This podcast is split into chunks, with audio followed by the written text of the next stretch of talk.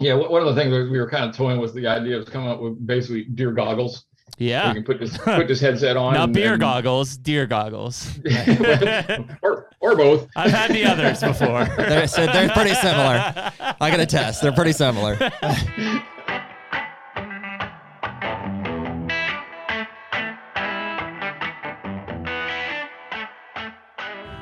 Hunter Podcast is brought to you by Deer Grow. Man, it's almost food plot season, Jared, and Deer Grow is one of those products that has really changed the way that we plant food plots and the success we've seen from them. No doubt. I've been, you know, trying to plant food plots my, my entire you know, whitetail hunting career, which is a little shorter than yours, but the minute that I started, or that I, you know, I realized that I could get Deer Grow back into some of these remote plots where I couldn't get lime or fertilizer, especially in the fifty-pound bag, you know, format, mm-hmm. so everything was changed. You know, I could get into these spots uh, moving forward with a with a backpack sprayer, and that's since escalated to these forty or sixty. Uh, gallon sprayers, and we're doing upwards of you know five to ten acre food plots just with Deer Grow, and having phenomenal success. Yeah, and I mean with the price of fertilizer, lime, diesel, everything this year, I mean what better way to get in there and grow a successful food plot at about a third of the cost? Check out Deer Grow at deer grow dot com. And we're back. Hey, on our podcast, episode one oh eight. Nick, not here. Snowed in. Snow day. Not Snowden from WikiLeaks, but snowed in. That's that. Right. Yeah, no, I'm with you. Come on. Stick with me. You got it. Uh, it is December twenty-second. If you're listening to this, it's sometime early twenty twenty-three. Welcome to twenty twenty-three. If we didn't say that last podcast, because I don't know when this is dropping, but uh, we're going to do a better job of trying to get uh, more real time here after the holidays. So probably the next podcast that you hear after this will be like within a week. Getting closer, yeah. Tighten them up, tighten them up. Um, yeah, because we may have done your Kansas double, double dip post thing. We'll figure it out. When it drops, it drops. We're trying to get better. Drop it like it's hot. Uh, anyways, uh, I hate to be like the Grinch of the holiday spirit, but it's also from a hunting standpoint, we're like winding down. Yeah, definitely winding down. Um, it's cool to see some survivals, uh, survivors. In fact, uh, that that big eight from behind the house was on my camera at six fifteen this morning, mm. working through the food plot. You gonna give him another shot? I'm gonna try to kill him with a trad bow. Mm. I'm a, uh, I bought the one you just got in the mail yesterday. Yes. Okay. Yes. Uh, yeah, so I bought a Hoyt Satori uh, recurve, which is awesome. I forgot to bring it today. Sorry. Um, it's awesome. I did shoot it last night under the lights, too. I, like, couldn't wait. I was like, oh, I got to go out. Mm-hmm. Um, and I got uh, Easton Axis Trad carbons. So they look like a wooden arrow with feathers. They are feathered, but it's actually a carbon. I've got a one hundred grain insert on that he- on that front, plus one hundred fifty grain. The arrows uh, came pre-built? I had them pre-built from Three Rivers Archery. Okay. Uh, so they're like a trad recurve specialty. So yeah, so they cut twenty-nine three quarters. Um, they put the one hundred grain brass insert in the front, and then I got I've got one hundred fifty grain fill points, but I'm going to end up shooting the um, Magnus Stinger one fifties out of that. Cool. So I think I calculated it. I'm sitting at about eighteen and eighteen point two percent F O C on that thing. Yeah. You shot it last night? Yeah. How old was that? Uh, fifty percent kill rate. At twenty yards? fifteen-ish. Yeah. Yeah. Does it seem like it zings fast? Catching, catching on? You're like, okay, I can. Yeah. I see where I'm aiming, or yeah, I'm. Um, yes. I, I was, by the end of it, I was getting better. Um, I also don't have my um my glove yet, so like right. it, you know, after ten shots, like my fingers hurt. My yep. fingers hurt. Yeah. No, your back's good. You ordered one, like a three, three banger? Uh, I did. I, I've got a um a tab, but I also have, I bought the, I don't know what they call them, like the easy no fingers or something, which like actually stick on the string that, you know, you just grab onto them without oh, okay. a tab. I'm going to try both of them. I've heard mixed reviews on that, so I don't know.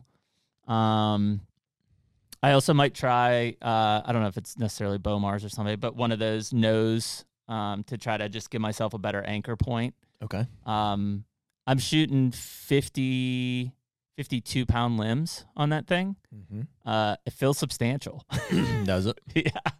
Yeah. I mean, I can hold it back. There's no let off. I mean, I can hold it back, but I mean, you know, five seconds in, it's the shakes are coming. Mm. Um, so I was trying to just get muscle memory going. Um, well, you're not supposed to hold it, right? No, I mean, you want to be muscle muscle memory in on release. Like, right. I mean, it should be pretty, not, you know, one motion. It's not like you draw ahead of time. It's like, I'm yeah, ready I'm to shoot. Yeah, I'm not drawing draw and, and holding. Yeah, I mean, I'm I'm on them and just, yeah, yeah, all in almost one motion, smooth motion. So it's cool. It, um, it sings, man. Well, first of all, I'm really happy with the arrow build. Yeah. Um, that much weight forward on that arrow with feathers. I mean, dude, it flies true. Like, I was watching those things, and I mean, I, I'm talking lasers, just like, and nice. I mean, and solid impact. You'd think that'd be one of the toughest things because you, you're not, it's not a release. Correct. It's kind of coming off all yeah. cattywampus. No, and I mean, it was, it was clean, smooth, hitting targets, you know, no, no fishtail or anything. Mm. Um, so I feel good about that. It's just anchor points really, I mean, whole, whole new mindset. Right. And I mean, it's, um, yeah, I don't know how far I'll go with it, but it was it one was, of those It was things. Either that or a crossbow for you, huh? Yeah. We had to go one way or the well, other. Well, we were laughing. We were like, it seems like, what do we say about the gun seasons? We're like, oh, it seems like, you know, you got to have a gun to, like, be successful. And I was like, I took a step back. I bought a trad bow. Yeah. No, I can see why you did that, though. Um, that would be appealing. Yeah, I, I kind of just, uh, and I mean, late season for me is, um, the kids don't really hunt much in the late season. And, dude, it's, uh, you know, a few weeks, except for Ohio. We've got a lot longer. Um, so I've got a bunch of doe tags. Um, so like if I could go out and potentially shoot, uh, a, a mature doe with a trad bow, like I'll be all jacked up. Heck yeah. Um, if, if for some reason that buck would happen to get somewhat on a pattern on my food plot, I would absolutely try to kill him with a trad bow. It would be, be sick, but yeah, you know, I, I'm how, trying how to, how tall is it? Uh, like six, strong. sixty-two inches, sixty-two inches. So five feet. Whoa. Yeah. That's huge. Yeah, they're big. So is that a, would that technically be a, a recurve bow? It is a recurve. Or is it a long bow? No, it's a recurve. Yep. It's got, uh, I've got, I got the nineteen inch riser. So they make a seventeen, nineteen, and twenty-one inch riser. seventeen is like kind of the hunting one. Um, but I've had, I've heard mixed reviews about smaller risers and just the, the ability to, to shoot smoother on it. Uh-huh. And I, you know, it was a week of looking at forums. Um, twenty-one is more of your target riser. Right. So you're uh, just in between. I'm in between. And then, um, standard medium size, medium length limbs on that one. You could get shorter limbs, I think, but, um, accuracy wise and, and even just, you know, the ability to, to get some extra oomph out of them.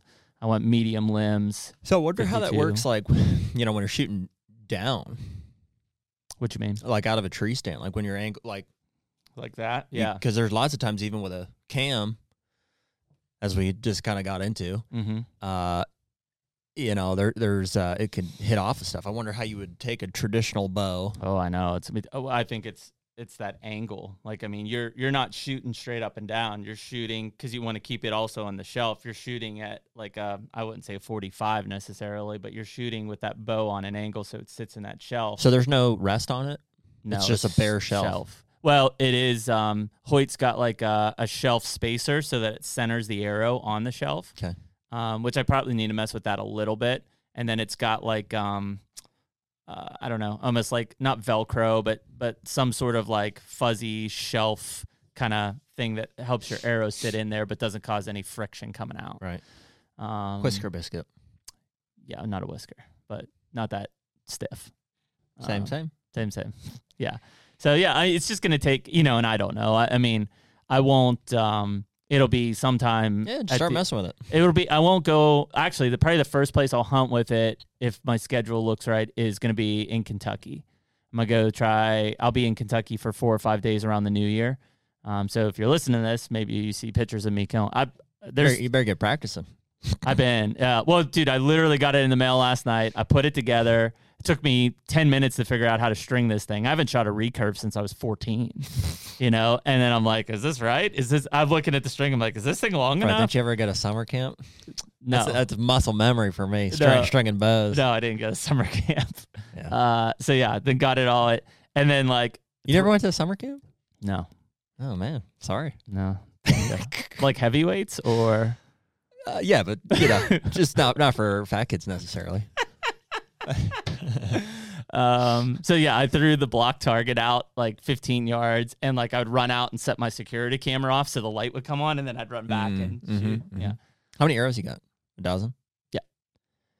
Dozen pre-built. Speaking of that, it's the twenty-seventh. I got to make arrows for Dad for Christmas. Mm. So that's my gift.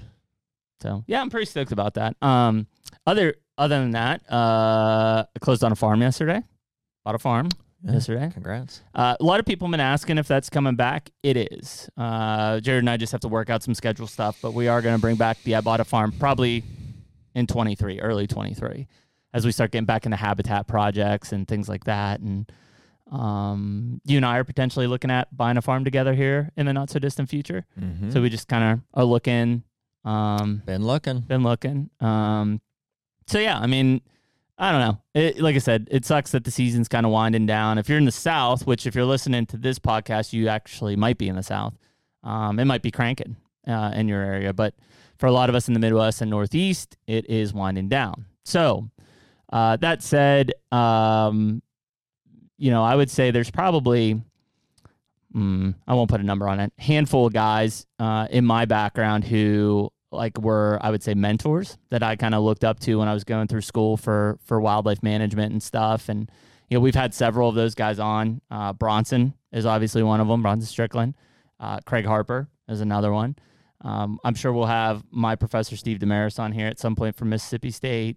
Dave Samuel is probably going to be on here soon. Uh, this guy, though, uh, Doctor Carl Miller is our guest today from University of Georgia, Pennsylvania born, born and raised guy up in Elk County in the big woods. Um, and you know, uh, one of the guys, much like Bronson and Craig, so here's what I love about these guys is that they're deer geniuses, right? Which you'll find out today. Carl's got a plethora of knowledge in multiple subjects, but they're hunters, right? I mean, like what they're doing has practicality to us as the general hunting public. Um, and, and that's no knock to some of these researchers who don't. But it's just hard, man. If you if you don't hunt and you don't understand the applicability of it, you could come up with some great research, but if it's not applicable to the general public who's out there doing the hunting and doing the management aspect of it, you know, it's cool in in literature, but uh, it's a lot cooler when somebody can actually take it and apply it practically to whatever they're doing. For sure. Um, and so, you know, Carl's uh, research at the University of Georgia has covered deer vision, Uh, scrape communication, um, you know, different scent behaviors. I mean, it's it's just a long list of of big topics that I think are extremely important to us as as deer hunters and deer managers. And uh, yeah, be really cool to get him out here and and talk about it. Let's bring him in. Do we have you? Hey, what's up, man? There you are. How goes it? Good. How are you? Doing great.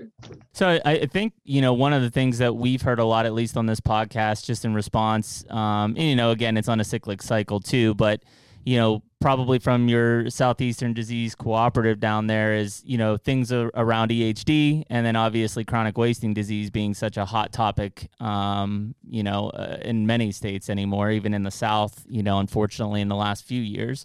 Um, you know, is that something that that you've seen in, in your kind of career there really pick up? I mean, there's probably always been different wildlife diseases that have come through and been studied out of that that base. But, you know, especially maybe in the latter part of your career, just with, I, I don't know if it's just because people paid attention to E H D and things like that more, and then obviously more of the onslaught of, of chronic wasting.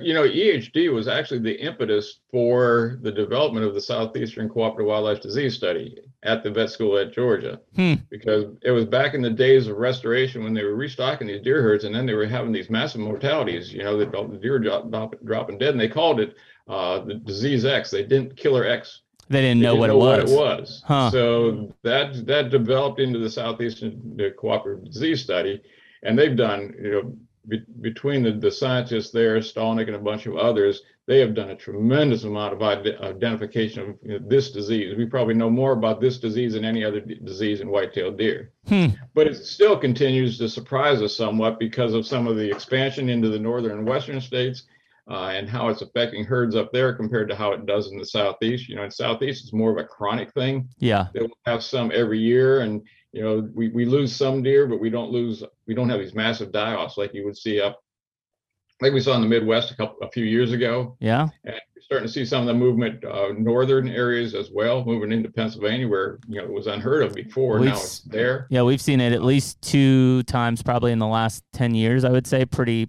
pretty stout here in the southwest corner of Pennsylvania. Right. And you know what what is the what is the driver of that is probably related to the vector, the the, the Noceum midge, the mm-hmm. little culicoides that may have might moved north and was able to carry that that disease and spread that disease.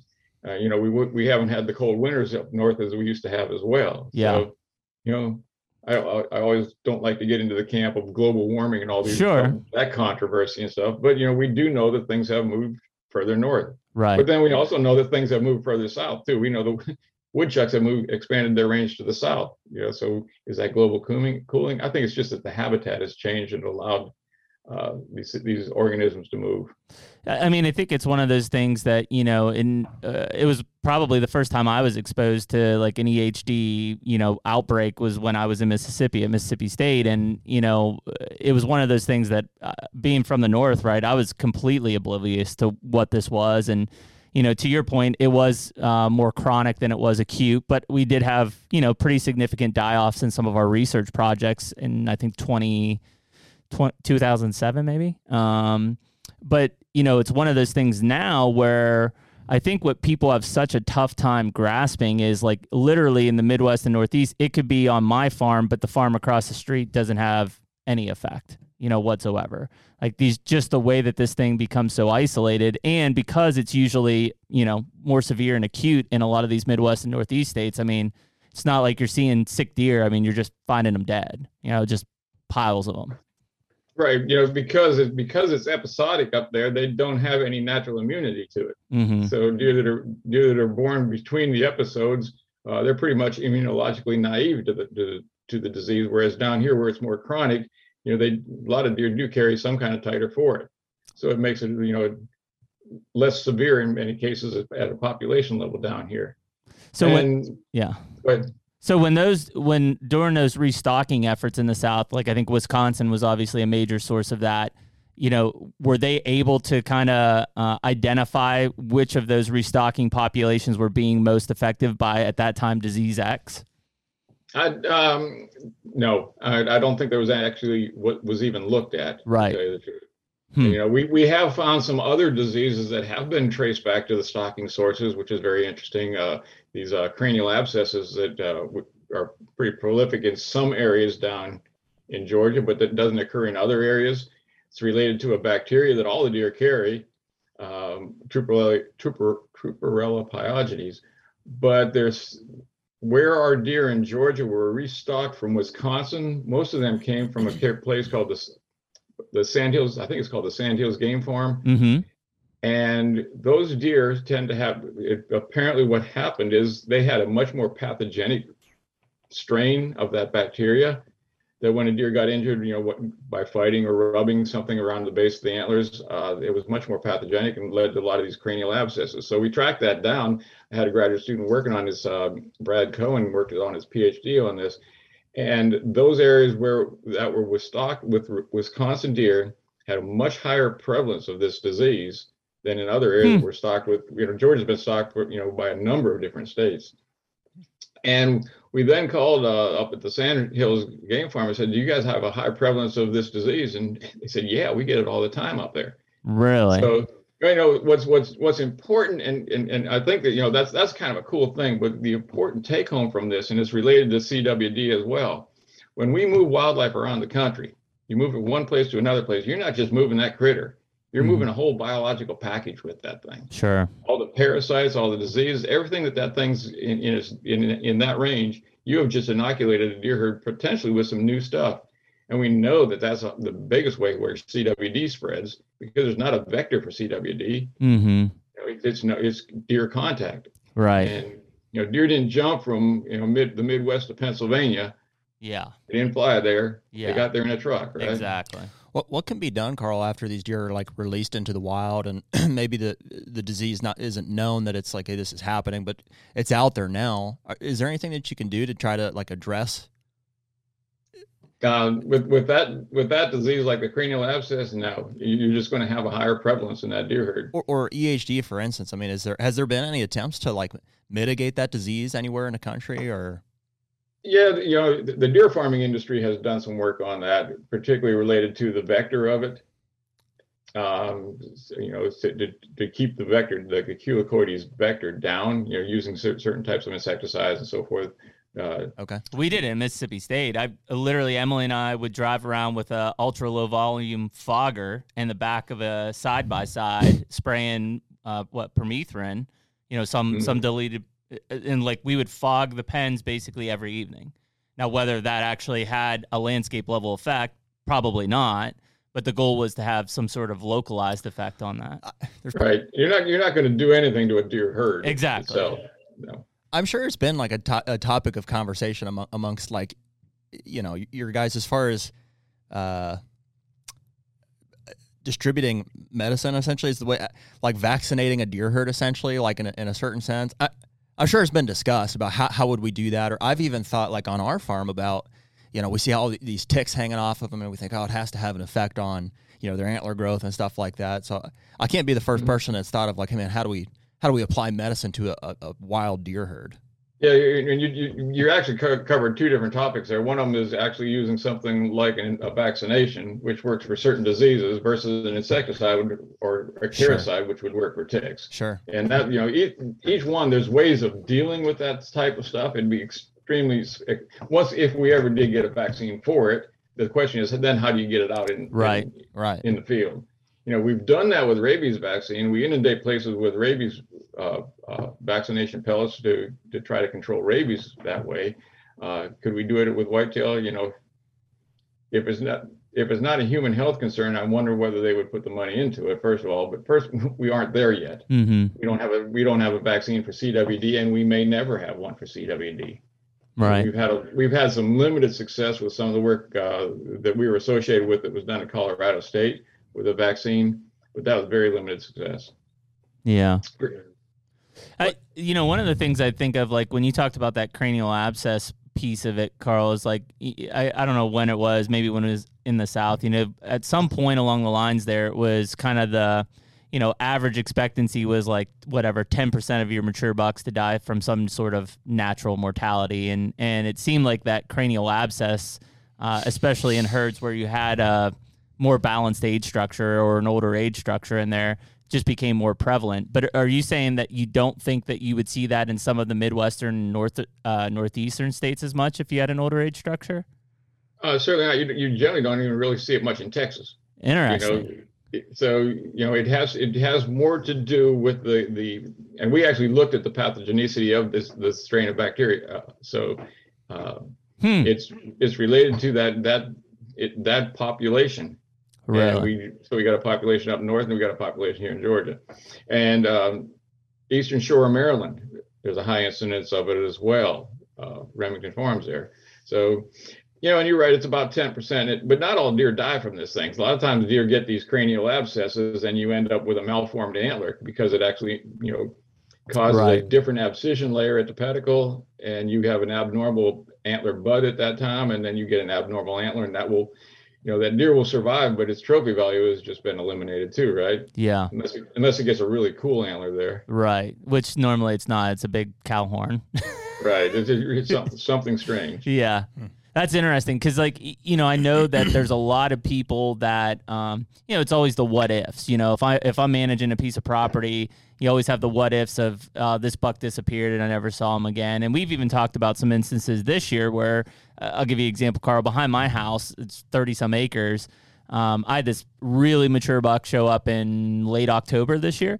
Um, and I go back through my, my photos and I, I'm not a hundred percent sure, but I would say ninety-five percent sure I have that deer as either a two or three year old in two thousand seventeen on my property. Um, hmm. And I would have said in twenty eighteen, that deer was dead, right? He didn't show back up. It's Pennsylvania. There's pressure around, like he got shot. Um, but sure as heck, it seems like that deer somehow just survived, which we talk about all the time. Like these bucks got nothing else to do but survive, right? Breed and survive. That's about it. Um, and, you know, it seems like he makes it through. And I think a lot of people would be you know, either writing a deer off quickly to whether it's deer vehicle collisions. Uh, number one is somebody else shot them, um, or the the potential of a natural mortality. Um, but sometimes I think these deer just move, like they just change their their home range and their core area, and they move, and eventually they find their way back.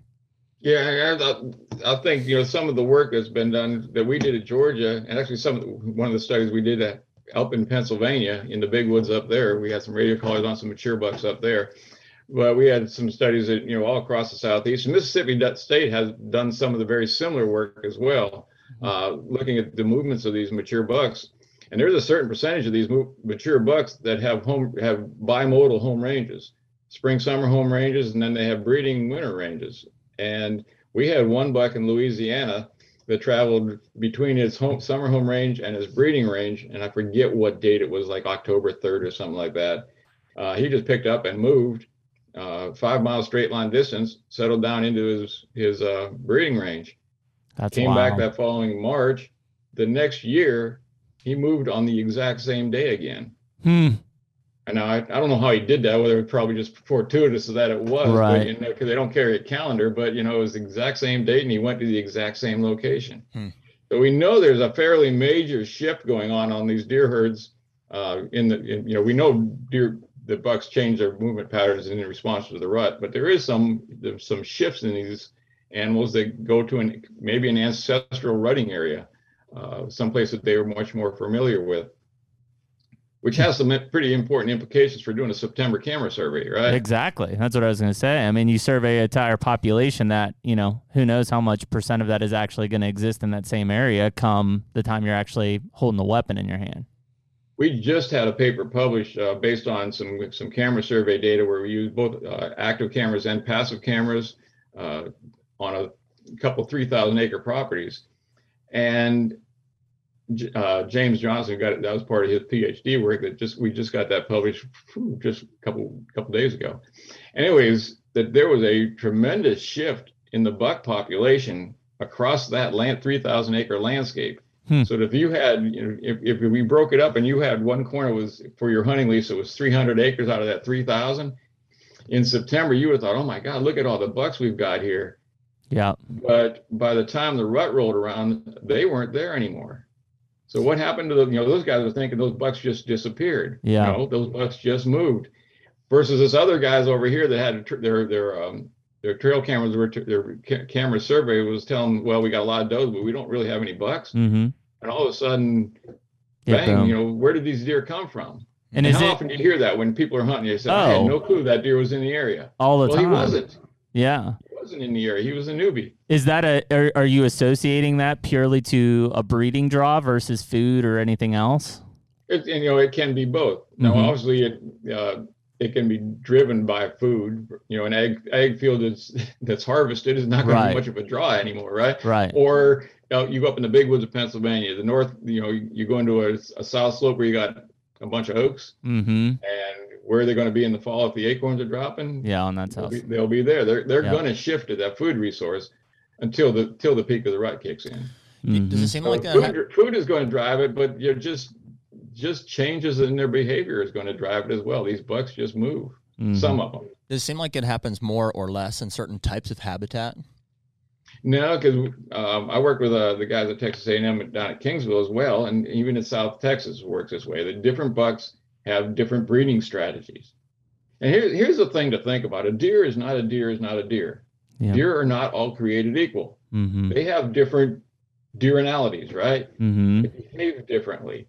Because if all deer behave the same way, it'd make it real easy on a predator to try to, you know, yeah, key in on certain types of behaviors. So deer are very adaptive behaviorally. Uh, if it, you know, so that's what you would expect to see is a lot of different behaviors. You know, in South Texas, in that study down there, that was related to looking at different breeding strategies. And some bucks have, you know, and this even harkens back to some real early work that was done by a guy by the name of Bennett in South Texas, where he classified bucks as different categories. Mm-hmm. And he had one group called the dominant floaters. And these are the big bucks that decide they're going to go wherever the heck they wanted to go when the rut came in. Mm-hmm. But there are also other bucks out there that become much more sedentary. We found bucks that would hang out at a feeder. mm-hmm. waiting for the does to come to them instead of going out looking for does. We've talked about that. Oh, corn tooth. And then, mm-hmm. and then, and then there's some travelers, you know, that, that, that make their rounds from place to place to place. Yeah. So it depends on the strategy. Some deer are much more aggressive. Some deer are much more passive. You know, the aggressive ones may end up having higher breeding success, but they may get dead easier too.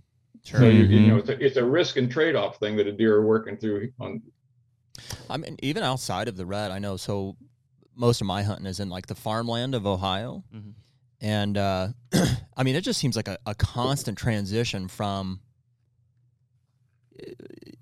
honestly, the entire like five or six months that, that we're monitoring, like with trail cams, like the bucks that we have in July, typically we'll see kind of through September. And then we'll have a, a group of bucks that show up like kind of for October, like October through mid-October. So that's like your, your hard horn October bucks. Mm-hmm. And then even those bucks seem to, to kind of disappear come mid-October. We seem to see another shift into like your, your really your rutting, which goes all the way through the end of December. And then towards, right. towards the end of December, we start to see really hard shifts towards remaining food because most of the, the stuff's been cut. Um, so it's kind of like constant, like throughout the season, you've got new bucks showing up and, and also disappearing, you know, so we're kind of having to like look back and say, okay, you know, this buck is, hopefully he'll show up around the first of October, but likely he's going to leave again, you know, or early or, or mid in October. And so we're having to be mm-hmm. kind of like, uh, yeah, trying to predict who, who's going to show up and who's going to leave and, and, you know, the window of opportunities we're going to have to hunt them. Yeah. It's, it's, it's interesting also when you know, you, a lot of places have, you know, a couple hundred acres to hunt, or your, their, their lease is a couple hundred acres, three hundred, four hundred acres, and they do all this habitat work, and they're not finding the success of getting the mature bucks. Yeah. What that speaks to is the importance of working with your neighbors as well, you know. And I think that's the big part, Carl, is you've got tons of people, including myself, listening to this thing and saying, you know, I'm a, like, I'm a full year, you know, management guy. Like I, I'll be cutting at some point here in the next few months, and then I'll have spring food plots in. And then, you know, in some cases, if I'm in an area with no ag, I'll put summer plots in.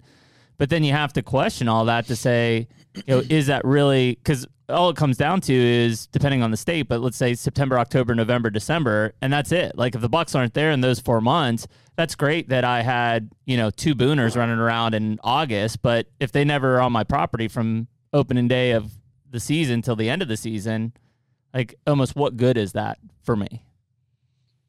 Yeah. And you know, what, what the goal then is, is, you know, how do we keep, how do you keep them there? Yeah. And, you know, I, I think a lot of people underestimate the importance of having sanctuary areas, mm-hmm. places where pe- these deer are just not disturbed. They learn that, you know, they, they, they know, you know, how many times have you heard of a really big mature buck being killed in a place where nobody would ever conceive of hunting for that mature buck? Yeah. Well, he got big and mature because he did something different, but he wasn't disturbed there as well. Mm-hmm. Yeah. So that allowed him to get older. You know, this ten-year-old kid that killed one behind the barn. Yeah, you know? Exactly. Yeah. No, I think that makes sense. I mean, that that's where I think a lot of people, you know, and there there obviously are plenty of consultants out there that'll throw different stories at you of what to do. Don't plant summer plots, do plant summer plots, you know, only focus on, you know, green fields, you know, make sure you're doing cuts, whatever. And, you know, I think that that's where, like, in today's society of how much information is being thrown around out there on the internet, it's like, you know, no wonder most of these people who own property and are trying to do something and have their heads spinning. Yeah. You know, and they're also the ones that are riding around on their, on their four wheelers or, or their, their side by sides, you know, and or sure. taking walks in the woods, doing all kinds of stuff, disturbing those woods. You know, deer can get used to disturbance, mm-hmm. but if they have a place where they're not going to get disturbed at all, where are they going to, where are they going to camp out? Here's mm-hmm. an example. I've got a neighbor just across a dirt road. I live on a dirt road out in a very rural area, and he's got three hundred acres over there that he does not go on there during the, the off season, maybe maybe to plant a food plot, but it's it's a no-go zone. And when he does go on, he's the only one that will hunt it. And when he does go on there, he watches the wind and he's very careful about that. So I mean, this is a this is three hundred acres of sanctuary, and he doesn't shoot anything, any you know, unless it's a really mature buck. And he's killed some nice bucks over there, and he had one of them better than one sixty class. Wow! And I never had any of those bucks on camera just across the dirt road. Hmm. They they never they probably never left his place. Yeah, And I think that, that, yeah. Well, and that's the hard part. I mean, if you, you know, for most of us, we buy a piece of land, right? It, it to to then have to say, well, okay, now that you bought it, don't use it, right? I mean, that's literally what we're we're trying to that you're advising is like, hey, great, you bought that two hundred fifty acres. That's all, don't use it. Like, don't go on it. That that is the hard reality. Well, it's not saying don't use it. Don't use the part. A part exactly. Of it. Yeah. Right. Well, how big do you think that part has to be? Does it depend on the area? I, I don't, you know, depends on how much co- I would, I would guess it would depend on how much cover is there. Yeah. But, you know, I've, I've got one little patch in uh, down over the hill behind my house that's only about an acre in size.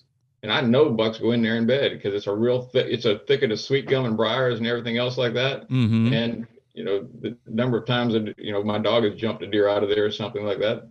That's, that was a, that's little sanctuary. Yeah. But, you know, twenty acres, I think, could have a very major influence on holding deer on a property, holding bucks on a property. That's the one thing I think we continue to go back and forth on is, you know, obviously trying to, you know, hold a buck on the property. In fact, you know, again, going back to the huntability of them, you know, really, I just need him to be there during the daylight. I don't really care where he goes at nighttime, right? I, you know, I want to hold him during those daylight hours.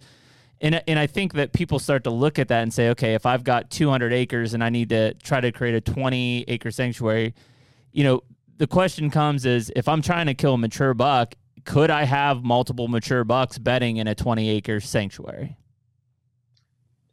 I don't see why not, because those mature bucks would already have set up their dominance hierarchy. Yep. They would have known who's who. Yeah. So you, you obviously you're not going to have too many mature bucks, because if the, the one that's subordinate is going to go find someplace off the property where he can be dominant, right? Sure. So and so, so it's going to depend on the landscape context and what the neighbors have out there as well. If he goes across the property line, he finds another dominant buck over there, he might just say, oh, "Well, I'm I'm stuck," right? It definitely seems like we see that a lot, is, you know, because we'll have bucks that make it. We're we're pretty confident, like we'll find sheds or whatever, and then mm-hmm. maybe they're there in the summer, but then they'll. They'll move off, you know, bucks that were there, you know, throughout the year, the year before. Um, seems like there's a lot about like the social dynamic of, of these bucks that, you know, may, maybe we don't quite understand. Well, that's, we that's talk about, that. yeah, we talk about the social stress often on, on a herd. And especially when you talk about mature bucks, and, you know, that's probably one of the least things that we understand, I would say, about. And maybe it's not just deer. Between bucks, you know, it's the, it's the does as well. Like I know, I know mm-hmm. we have a lot of does on our property, arguably too many for what the, the bedding habitat can sustain. Um, but, but we still have good bucks. I mean, good genetic bucks, good, you know, t- two, three-year-old bucks that, um, you know, seem, seem to just move off. And, and they do show up, you know, they'll be on the next mm-hmm. property over. And uh, we, we never really could explain that, whether it's it's pressure or we don't have the right food or... Uh, Too many deer. I would area. argue there is a there's a social dynamic causing that as well.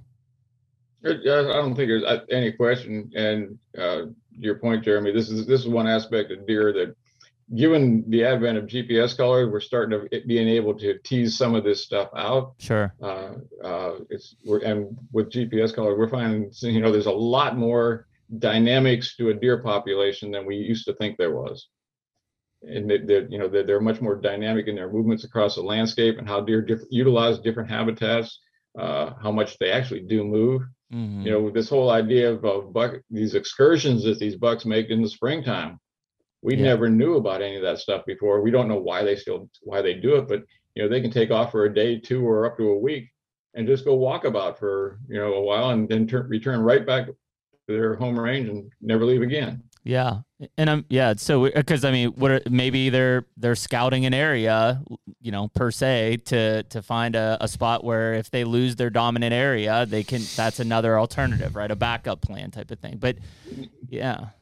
It may, it may be, you know, they did testing out. Maybe they just went, wanted to find a new place, and they walked for about six or eight miles and, hey, it's not getting any better. I just had a good enough at home. I'm just going back home. That's you know? Like Jared, when he was looking for a new spot in Allegheny National Forest, he walked seven miles and ended up back in the same tree stand. Same difference. Yeah. yeah. It, it's hard to explain though. I mean, where some of these deer turn up, it's like, you know, arguably I, I would say not as good a habitat, you know, and, To your, to your comment about these small landowners that have done all this habitat work, you know, they're probably thinking, I've done all this work. Like, how is it possible that these, why would they leave?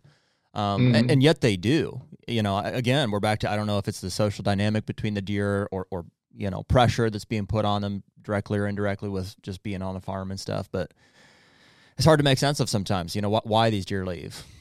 Mm-hmm. So we got off on a tangent here that we weren't anticipating going on.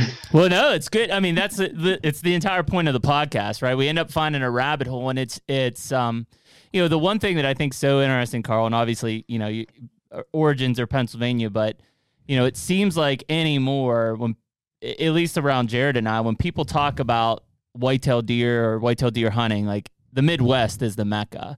And it, for some reason, and we had this conversation not too long ago, it's just like, man, I feel like the, the South has been so advanced in so much that they've done, but for some reason, and I don't know if it's just because they're not producing the caliber of bucks that you see in Iowa and Kansas and stuff, but it just seems like the South doesn't get the acknowledgement um, from a, from a deer management or a deer inter- uh, interest or research side as some of those states where it's like, oh, that's Iowa, you know, they produce booners all the time. Uh, yeah, there's a there's a bunch of different things going on there, and and uh, you know, some of the South. You know, you look at Kentucky. Kentucky does really well. You know, we, we'll claim that as part of the South. Uh, yeah. And you, I don't know if you've ever looked at the uh, the Boone and Crockett map of Georgia versus, you know, the Southeast versus the Midwest. Yeah. You know, everything's red out in the Midwest and up in Wisconsin and so forth. And you look at Georgia, and Georgia kind of stands out in the Southeast. Sure. But there's quite a few of those counties colored in as well. Yeah. But uh, one of the things that a lot of people don't realize is those are the number of buck, uh, Boone and Crockett bucks that were killed on a county basis, just an absolute count. Yeah. And if you look at the county sizes of Georgia versus the county sizes of, you know, Wisconsin or some of those others, it's maybe half or a third. Really? So, you know, if you actually looked at a deer uh, Boone and Crockett per unit area, yeah, per square mile, uh, you know, Georgia would ha- would stand out a lot better, because Georgia is one of the southeastern states, particularly in the southwestern part of the state, where we've got some really good sur- soils. We got some good quality agriculture there, and that's producing a lot of good quality bucks. Hmm. You know, what drives the, the the the number of Boone and Crockett's, you know, just, you know, what drives the antler development, right? Right. Age. Yeah. They got to get the age first. And in many places in the Southeast, we have high hunter densities. And, you know, now our age structure is much, much better than it was twenty years ago. You've got pretty uh, liberal bag limits too. Yeah, we got liberal bag limits. And, but, you know, dirt drives it. Yeah. More than anything. Yeah. And the high quality dirt, we have agriculture in areas where we got good quality dirt. So you're doubling up there. You've got a lot of agriculture, mm-hmm, that's also there because it's got good quality dirt, which also means that, that, that it's producing a lot of other vegetation out there that's good quality. Mm-hmm. So, you know, it's a win-win situation for deer. You could actually look at the, the, the soil productivity factor, and you could plot out that same map of Boone and Crockett. Yeah. Just that follows it. You know, the, the dirt drives it. You know, you know, one thing's a little bit different is South Texas. That dirt, dirt is not as good a quality down there as it would be in the Midwest, obviously. Right. But one thing, one thing they have is age, and they've got lots of age. Um, but also, that's a soil that's uh, it's not really leached out because of, you know, their their low rainfall levels. So it withholds a lot of minerals, particularly calcium, phosphorus, and other things that are important for antler growth. So you've got smaller deer in South Texas, but you've got bigger antlers per unit, you per body per body size of those deer. Right. Some of the biggest deer in South Texas, you know, maybe one hundred fifty pounds, but they're sporting some really nice antlers on them, right? Yeah. And I think that's what, you know, from a management level, when I moved from Pennsylvania to the South, that was probably the first thing that I looked at. And not even just from a, from a wildlife management area, just, you know, pine plantations and timber cuts and everything that they had done in the South. It just seemed so much more intense from where I came from. Um, so it wasn't too surprising that, you know, people were killing at least older bucks, you know, and, and in some cases, you know, just as good antler quality. I mean, when I was in the Mississippi Delta, I mean, we were, I was seeing bucks that were two hundred fifty pounds getting killed left and right. You know, I mean, there were mm-hmm. stuff, there was no different of those deer to me than, you know, some of these deer in Iowa and Wisconsin.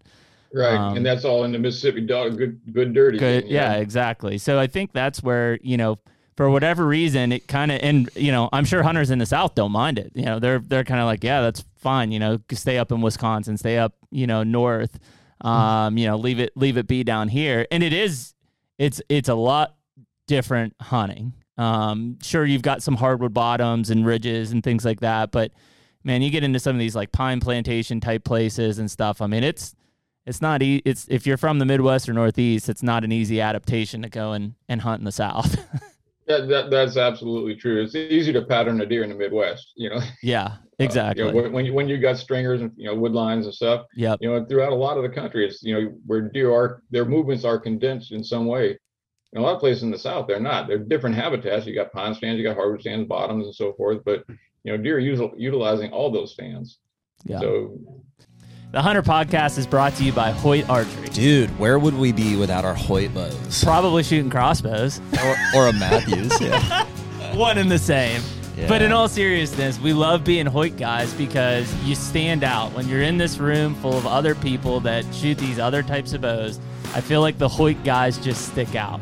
Dude, it's just a legit bow. I mean, th- th- especially that carbon riser, man. I mean, I-, I know that they've got several other aluminum lines as well, but for, for me, I'm shooting that R X five uh, in the carbon model. They've since come out with the R X seven, and uh, I can't tell you how much I love being a Hoyt guy amongst a sea of, of Matthews guys. So we're out there, I think, pr- proving them wrong, shooting eighty pounds and uh, you know, killing stuff. Hey, man, if you want to get serious, get Hoyt.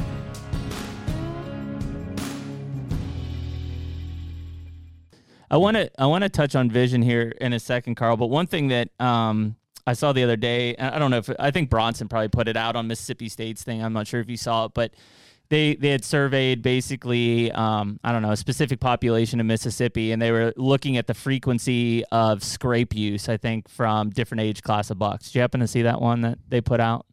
Yeah. Um, and so and I think.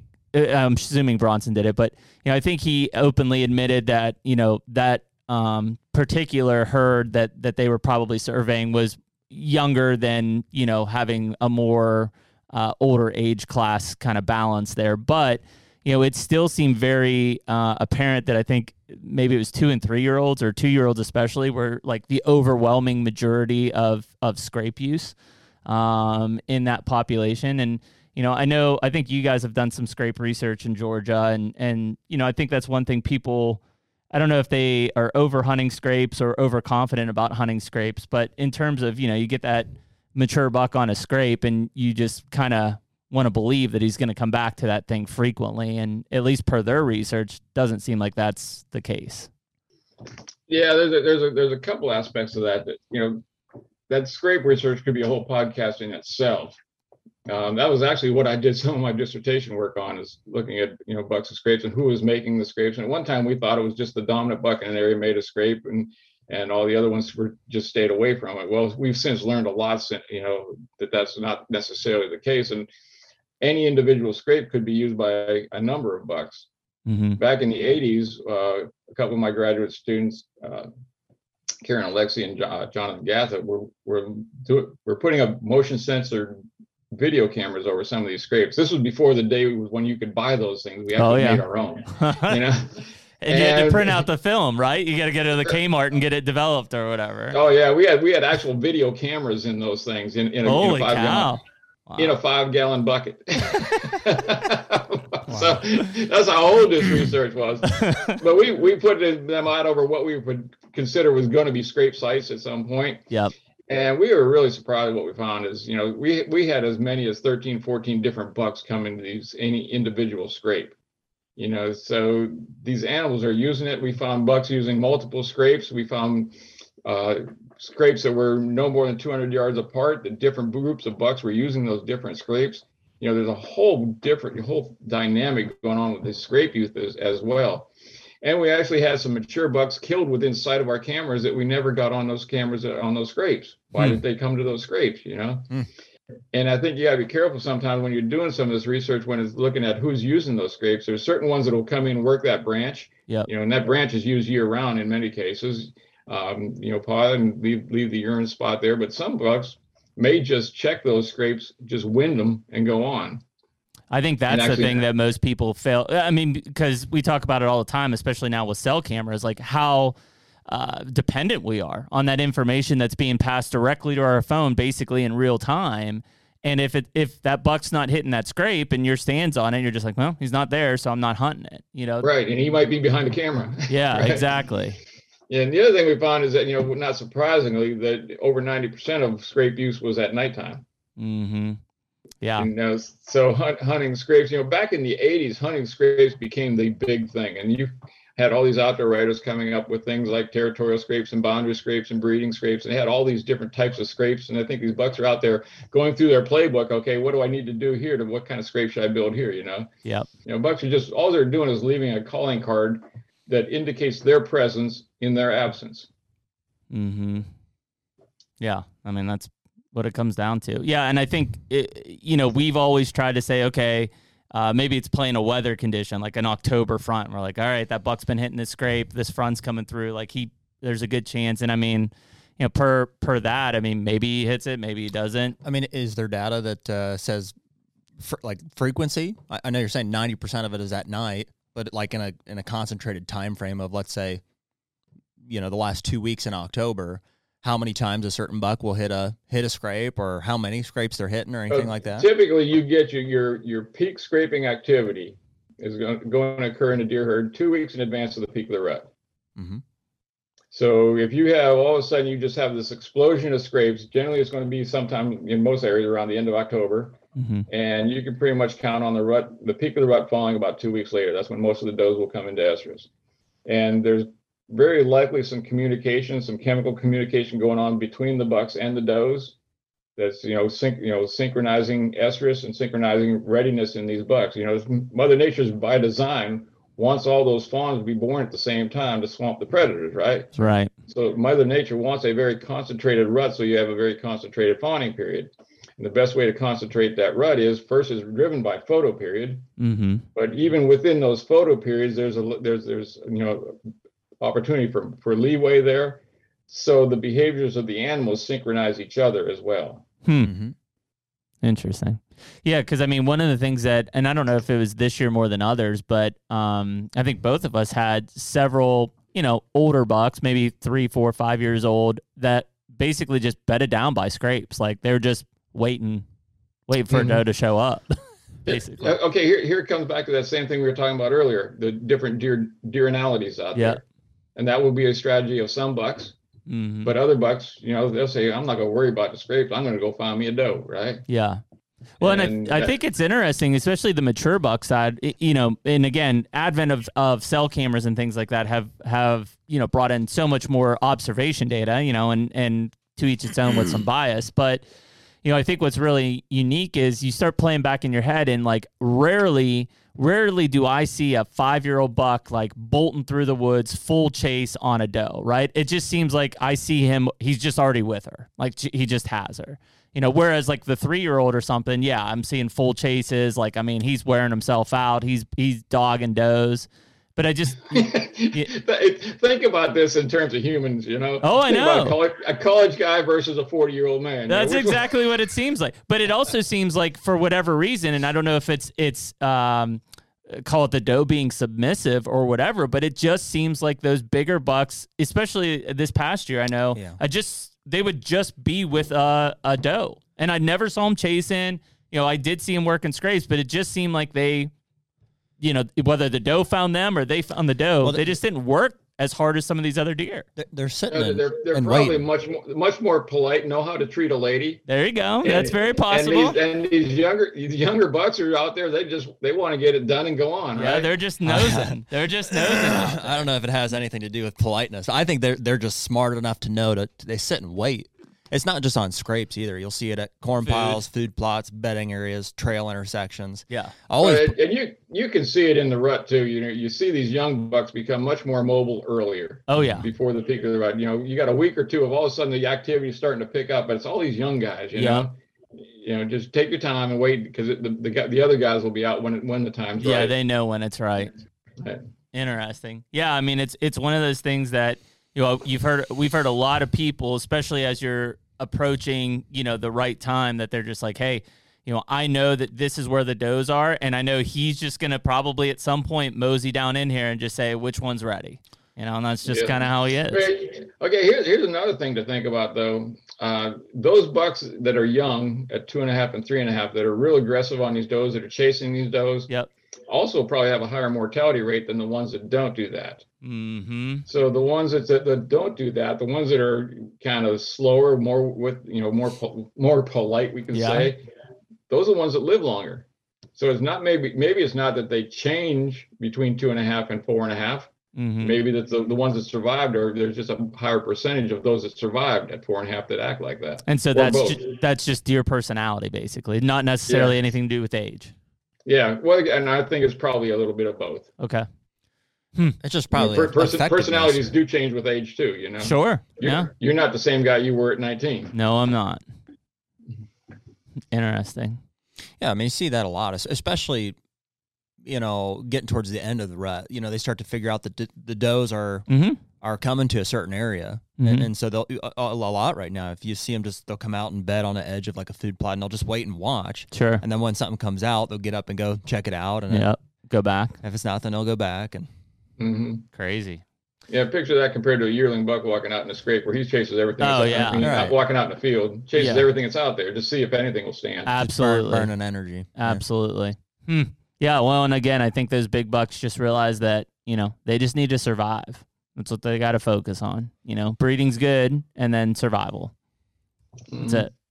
Um, all right, let's let's talk kind of the big topic, uh, even though it got derailed a little bit. So the deer vision side, I think, is something, you know, obviously – a lot more research, especially from you guys um, out there on deer vision. But I would say from probably a general hunting standpoint, deer hunting standpoint, most people are com- just completely oblivious to um, deer vision capabilities, you know, whether we're talking rods and cones and, and low light conditions and stuff, or even on the color spectrums. Um, yeah, I think, and it, it you can see that in... Um, call it the camo side of things, right? And this isn't to knock any different pattern one from the other, but you know, uh, look at all of the different patterns that we have out in the hunting industry and on market. Um, you've got some that are more open based and kind of break up. You've got other ones that are more, it looks like a, a tree, right? I mean, that's what it's trying to mimic, a tree or a branch or whatever. Um, it, maybe it, I know this has evolved a lot since, um, since Gino's research, which what would that have been? two thousands? For Gino? Yeah, it was, it's, it's been a while. Yeah. And so, you know, maybe just kind of chime us in on some of the, even the more recent stuff that you guys have started to find there, because I think it would open, no pun intended, the eyes of, of more people listening to this thing um, from a deer v- vision, because we talk about breakup, we talk about concealment, we talk about, you know, uh, stand placement, and all of these things are so critical. And yet, um, they're all based on deer vision, which we probably don't have as good of a grasp on. Yeah. And, you know, a couple of things to say in prelude to that is, you know, so many hunters are always concerned about, you know, their, their, their scent. Yes. And, and scent minimization, but they'll stand up and in their stand, they'll fidget and stuff like that and wear, wear the wrong camo or something like that as well. They don't, they don't understand the importance of vision for deer. Mm-hmm. Remember what deer do. Deer do one of three things, and everything in their brain is revolves around those three things, those three questions that they ask themselves every day. How am I going to, uh, what am I going to have for lunch? How am I going to keep from being lunch? And how am I going to make another one of me? Which means how do you, how do I exist in a social environment and, and you know, related to breeding and so forth. So all their senses revolve around that as well. We have a very different, uh, you know, what we do with our senses is very different and what deer do with their senses. And our our our different senses, particularly our sense of vision, is highly adapted for what we do, but it would be very, very bad for a deer. You know, if we had deer's eyes, you know, we couldn't do what we do. And if deer had our eyes, they couldn't do what they do. Mm-hmm. Their eyes work for them for those three reasons. Mm-hmm. How do I avoid predation? A little bit about how they find something to eat, but that's not very important for them. But how do they move through the woods? And some in communication as well. But probably the most important thing for deer's vision is predator avoidance, mm-hmm.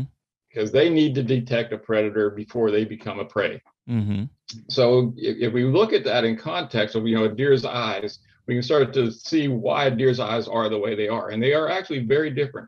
When a deer's walking through the woods, it sees a very different world than we see. Very different.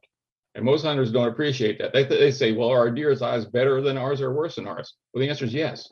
To both, mm-hmm. you know, so you want to, we can go through a kind of a, a, a se- sequence of differences between our eyes and the deer's eyes. And we can talk about some of the importance of them as far as the deer is concerned. Yeah. So good. First of all, one, you know, just starting with very general, looking at the anatomy of a deer and the anatomy of a human, our eyes are located on the front of our face, very close together, which gives us very good binocular vision, but really terrible peripheral vision. Mm-hmm.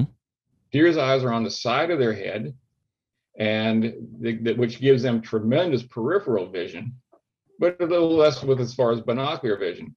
We generally see in a span of about, you know, with our peripheral vision, maybe about one hundred sixty total, if we're looking straight ahead, or the, the degree of angle. Mm-hmm. Deer would probably be around three hundred, maybe three ten.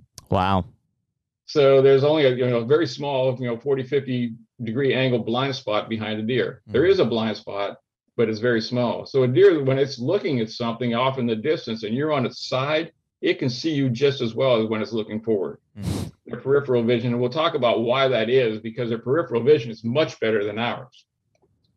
Okay, that's one aspect of it. Now, if you ever look in the eyes of a deer, in the, you know, a live deer in the daytime, it doesn't look like a lot of, a lot of time the eyes you see in a mounted deer. Mm-hmm.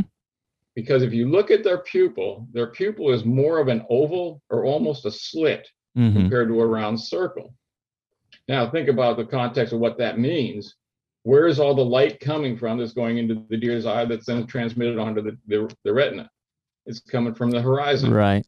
Exactly where a predation, deer, you know, deer don't get predated from above or below. It's always on the horizon. So what they're doing is it has adapted them, and this is going to be important later when we talk about the horizon cones, but it allows them to scan the horizon, particularly for movements. So that pupil opening directs their vision in that plane. Now at nighttime, their, their eyes, like our eyes, open up, that allows more more light to enter through the pupil. And I've never measured it, but uh, the pupil diameter at, at nighttime on a deer is probably somewhere around two and a half to three times the, you know, the, the diameter of ours is. Wow. Now, anybody that knows something about objective lenses knows that the light gathering ability of an objective lens increases by the square of the diameter. Mm-hmm. So if it's if if for for we say that a deer's pupil opening is three times the size of ours, that would mean they would have nine times the ability to gather light in low light conditions as we would. Wow. Mm. Which is why they can go through the woods at nighttime and we can't, right? Yep. That's one reason. Okay. So that's part of it. So the deer, the light comes in the deer's eye, it hits the lens, which gets inverted. You remember this back from high school days, right? Mm-hmm. It's inverted and it's projected back onto the retina. And the lens is very different on the deer compared to us as well, but we'll get to that. But related to that light gathering ability, that light then goes onto the retina where it goes over the rods and cones, and it creates a signal. But in a deer, as well as all other animals that have night shine, including an alligator, a whippoorwill, a raccoon, a mm-hmm. fox, and so forth, all those things with night shine, they have what's a reflective layer behind the rods and cones on the retina that's called a tapetum. And that reflects that light back out over those rods and cones a second time, functionally doubling the amount of light that, re- that that those rods and cones receive. So that nine times their ability to see at nighttime just increased to eighteen. Wow. So, you know, so deer are adapted. When do deer primarily move? They're crepuscular, right? Yep. You know, they, they like to move at nighttime. Okay. What, so, what was what was the word for that, Carl? Crepuscular. Crepuscular. Mm-hmm. Crepuscular, yeah. Morning and evening. Mm-hmm. Interesting. I've never okay. heard that. Daylight. Crepuscular. Yep. So not quite nocturnal. Daybreak and dusk. Yeah, generally right right before and after daybreak and before and after dusk is what, you know, that's typically why we hunt mornings and evenings. Yeah, right? Sure. Interesting. So, I, I would have okay. I would have if you just asked me, I said, well, yeah, they're nocturnal, but they, they move some before and after. But the word yeah, for that and, is crepuscular. And they'll have times of inactivity during, at nighttime as well, and they'll have some times of activity during the day, as mm-hmm. you would expect. Um So, but there's there's a number of other aspects of this uh, of deer vision that's very important as well. Back in the early two thousands, we did some work in Georgia where we worked with the uh, some scientists from the University of California at Santa Barbara, and these guys were the smart guys. We just had the deer, so they came out to Georgia, right, and right. we actually we, we wanted to get to this idea of, you know, do deer see in black and white or do deer see in color? Yeah. And, you know, even today, you'll ask some hunters, they say, well, deer don't see color. Well, we know that that's not true. Hmm. So we actually, what we did is, well, let me back up. On our retina, we have rods and cones. We'll go back to high school biology days. Mm-hmm. Our rods are what we see in dim light conditions, and we can only see in black and white with our rods. So at nighttime or when it's dusk out there, when you walk outside, everything's gray, right? Mm-hmm. That's because it takes a lot of energy to fire a cone. And those cones are just shut down at that point. So all you're seeing is with your rod vision.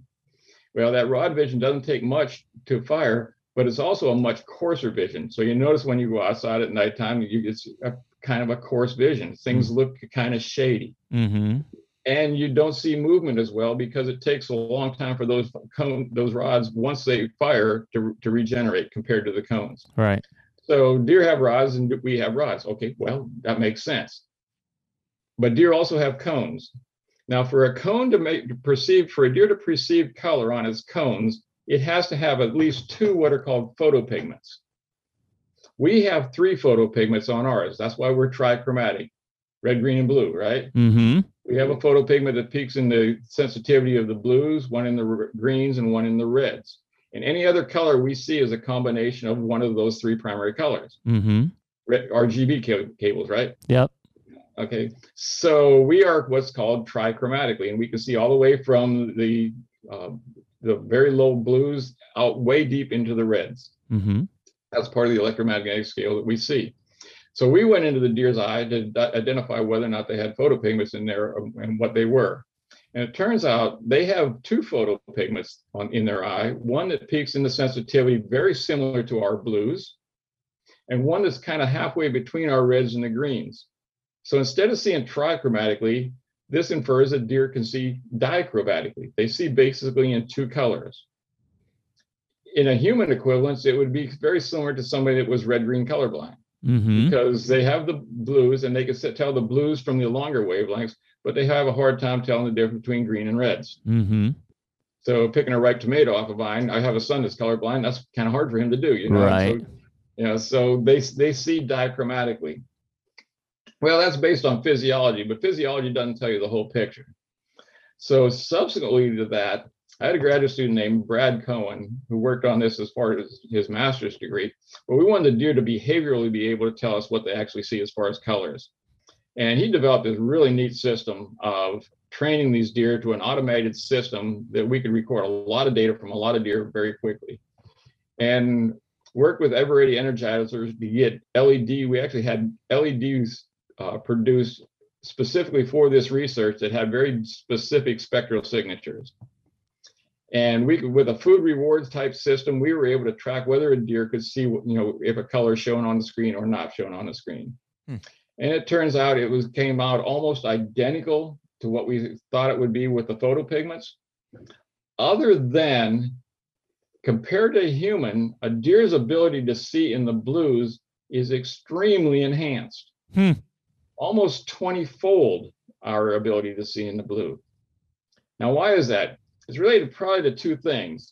They got much more distribution of the blue cones in their in the in their retina. That's one aspect of it. Is, but the other spe- aspect of it is we're a long-lived species. So in our lenses, we have a yellow filter, and that yellow filter filters out some of the ultraviolet light, but obviously some of the blue lights as well. So a lot of the light that's coming through that's blue doesn't make it to our retina. Mm-hmm. Deer don't have that.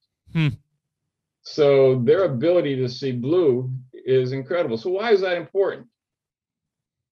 When you walk out in, in the morning or the evening, what's the most common ambient light out there? Everything kind of seems a little bluish, right? Yeah. And they, that blue continues into the nighttime. Mm-hmm. So there's a lot more blue light than there is, are the, the longer wavelength light, lights at nighttime. Mm-hmm. And that's when the deer are adapted to move, right? So they're very in, in tune to that blue, and that blue gives them some ability to detect movement by those cones that require a lot of energy. Mm-hmm.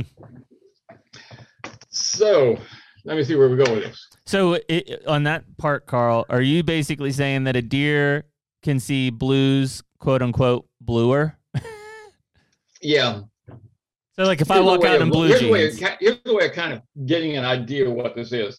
Yeah. Have you ever been out on a deer stand? Do you ever wear blue, blue jeans to a deer stand? Yes. After this, probably you never want to again, right? Yeah, because right. They don't really see that well. But if you look at some of the blue jeans, particularly if you wash them in a detergent that had whiteners and brighteners in them. Yeah. And right about dusk, look down at your legs. It almost looks like they're glowing. Yes. Picture what that would look like to a deer. Hmm. There are two glowing legs sitting up in that tree. And there's nothing else in the woods that's going to look like that, right? Right. You know, horses are the same way. And if you go buy one of those blue Mylar balloons with oh, a, yeah. on horseback, they're going to shy because of that blue, right? Yeah. So blue is something that's very important to them. So what, you know, there's blue light out there, but what else reflects blue? All white light reflects blue. So, because white is a combination of all, you know, the entire yeah. spectrum, right? Mm. So why do the deer have a white tail? Mm, visibility. Visibility, and it's enhanced. It also shows blue, right? Yeah. It will show blue really well, and at particularly at nighttime. So that white actually is very visible to a deer, more visible than it would be to us. Hmm. Because the only way we would see it was with our rods, but deer could see it actually with the cones. Hmm. So now, further than that, that's this is where some of Gino's work came in. Yeah, is the distribution of the of the cones on a deer's eye is very different than ours. We have a very high density of cones in one little tiny spot called the fovea centralis. You might remember that from high school days too.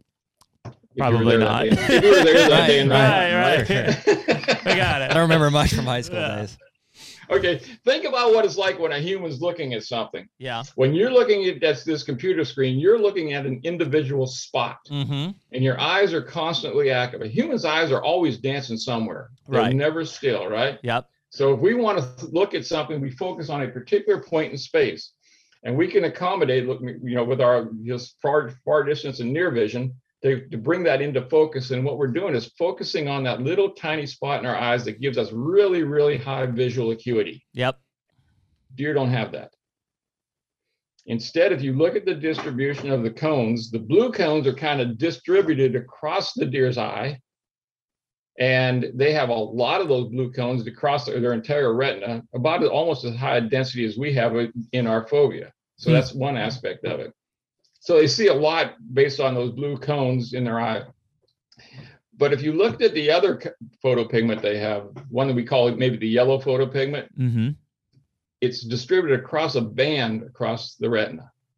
Now, remember what we talked about with the pupil opening? With the horizon. Band across uh, as a band.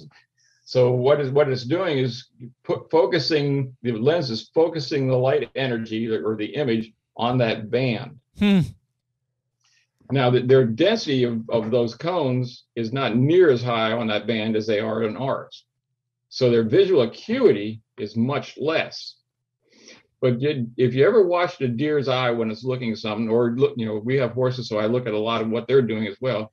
When a horse is looking at something, they've got their head up, but their eyes never move. Right. You know, they could be watching a car go down the road or something like that, and they're just looking like this, and all of a sudden they'll go like this. Yeah. You know, they may move grossly, but their their, their eyes don't track things. Mm. Instead, they hold their eyes stationary, and what that does is cause the image to move across that streak in the retina, mm. which gives them tremendous ability to detect movement mm-hmm. because they're engaging new cones as that thing's moving. Right. So basically a movie's being played out across their retina. They're not having to track it. And this kind of comes into play with predator avoidance, but also think about a deer running through the woods. Yeah. We run through the woods. We have to fall, look at every stick, twig, tree, you know. Yeah. So we don't trip over that rock and stuff like that. Our eyes are constantly trying to find all this stuff. Mm-hmm. This kind of plays as a movie as the deer is moving through the woods. It just plays across their entire retina. Wow. And they don't ever have to move their eyes, which is pretty cool as heck, isn't it? Yeah. So their ability to detect movement is, is really, really enhanced. But that it comes at a, a cost because their visual acuity really stinks. So it's blurry. Yeah, because, you know, well, it's not necessarily blurry. It's movement creates acuity yeah. in them. Yeah. So you've always had that. You always had that experience where a deer walked up to you or he looked up at you in a stand. A human would look up and say, oh, there's a human sitting yeah. up in that stand. What's the deer say? I don't know what that is. Yeah. yeah. Or if you walk out into a field and you look at the other end of the field, there's a deer standing down there. They don't know. You can tell what it is. What's the deer do? Starts shifting his head side to side, trying to trying figure to, out, get, yeah. get you in three D and stuff like that, and get you to move. Yeah. Mm-hmm. And once they once you move, then you then you're busted, right? Yeah. So stationary objects, which means stay stationary when you're in a stand, uh, because they can pick up the slightest movement. Hmm. Um, it turns out we did some work. I, I had another student who's uh, now uh, Doctor Erin Watson. She got her P H D at Tennessee, but under her master's program here, she actually looked at visual acuity in the deer.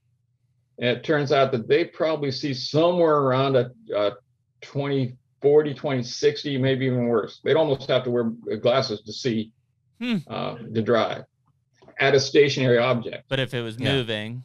But if it's moving, it enhances that ability, right? Hmm. Okay.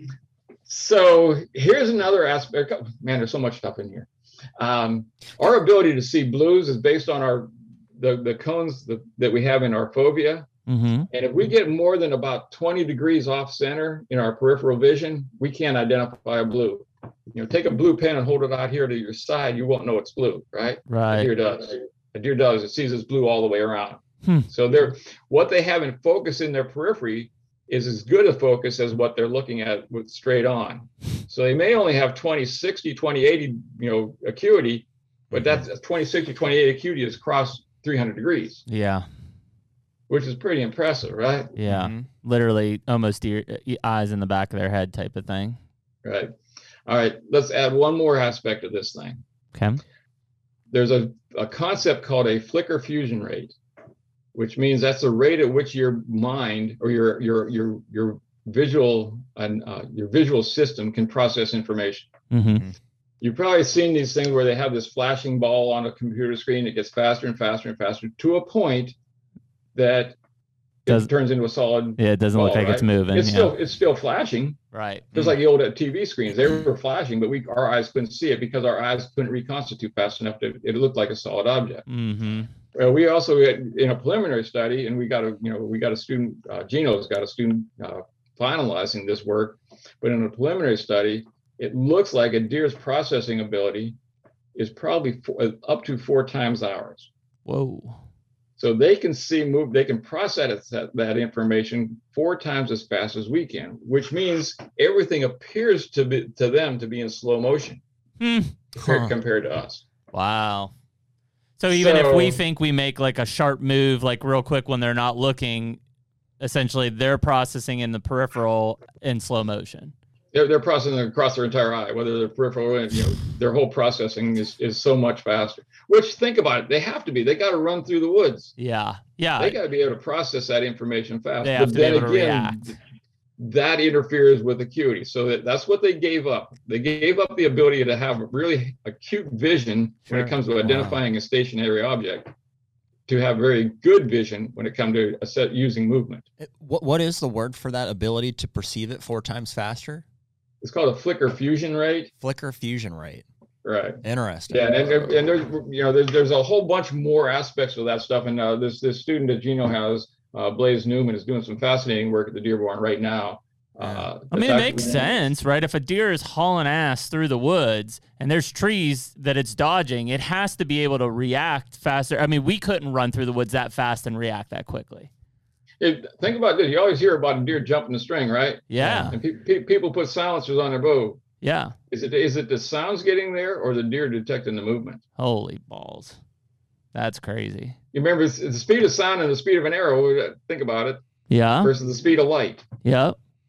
So their ability to perceive that movement, whether it's the bow movement or they could actually see the arrow movement. What's your gut? Do you think that they see it moving versus hearing I, it? Well, it doesn't make sense that they can react that quick just from the sound because Jeez. it takes sound. It takes a while for the sound to get there, right? Holy cow! Mind blown. So, so I don't, I don't know. I've never tested it, you know. I mean, it makes wait, sense. Wait, here, I got a couple it, questions. It just hey. makes sense, you know, because of that that ability to see the movement and they can process it so fast. We don't have Nick with us here to, to Google it, but like, what what are those? Do we know those numbers offhand? The speed of sound, sound versus speed of light. I mean, air, air, arrow speed we can figure out pretty easily. Yeah, yeah. I mean, you can figure that stuff out real, really quickly, but. Uh, you know, f- figure the, the the think about a sniper that's shooting a gun. Mm-hmm. Uh huh. What gets there first? The sound of the bullet. The bullet. Yep. Yeah. By the time you the bullet. What's the speed of sound? sound? What is the speed of sound? Do we know? I don't know. Do you know, Carl? That's physics. Not off the top of my head. I, it's sound. It's in one of those synapses up there. That's pretty dusty though. I mean, it is interesting in terms of, yeah, I mean, obviously sniper's air. a great example in, in terms of, you know, that bullet gets there far beyond, you know, the sound getting it's, there. It's roughly three hundred and between three thirty and three forty meters per second is what I'm seeing. Okay. Let's do speed of sound tri- in Basically feet. Triple that for feet per second. Yeah, so nine hundred feet per second. one thousand eighty-seven feet per second. Feet per second. Yep. Speed of sound. Which would be so your sound's slower than most uh, bullets. but faster than all arrows. Correct. Yeah, but not that much faster. Yeah. Quite a bit faster, right? Hmm? Your arrow's three hundred feet per second. Yeah. So say so three so times they would hear- faster? Yeah, but think of how much time, you know, on a twenty-yard shot, how much difference that would make. Yeah, that's true. Yeah. So, how so? Anyways, it's it's it's, it's something so. neat to think about, something neat to play with. But the other thing I was wondering is, you know, you mentioned the uh, the flicker fusion rate and also different levels of the um, uh, whatever you call them, rods and cone levels, ability to detect mm-hmm. different. Uh, used a lot of big words there that are too big for me. But, uh, are, are there actual like h- how are those measured? Like what what tool or mechanism would you use to say, okay, deer's or or any creature's flicker fusion rate is this compared to humans is, is this? How how can we know that? Uh, we, we did that behavior. We would let the deer tell us when they could.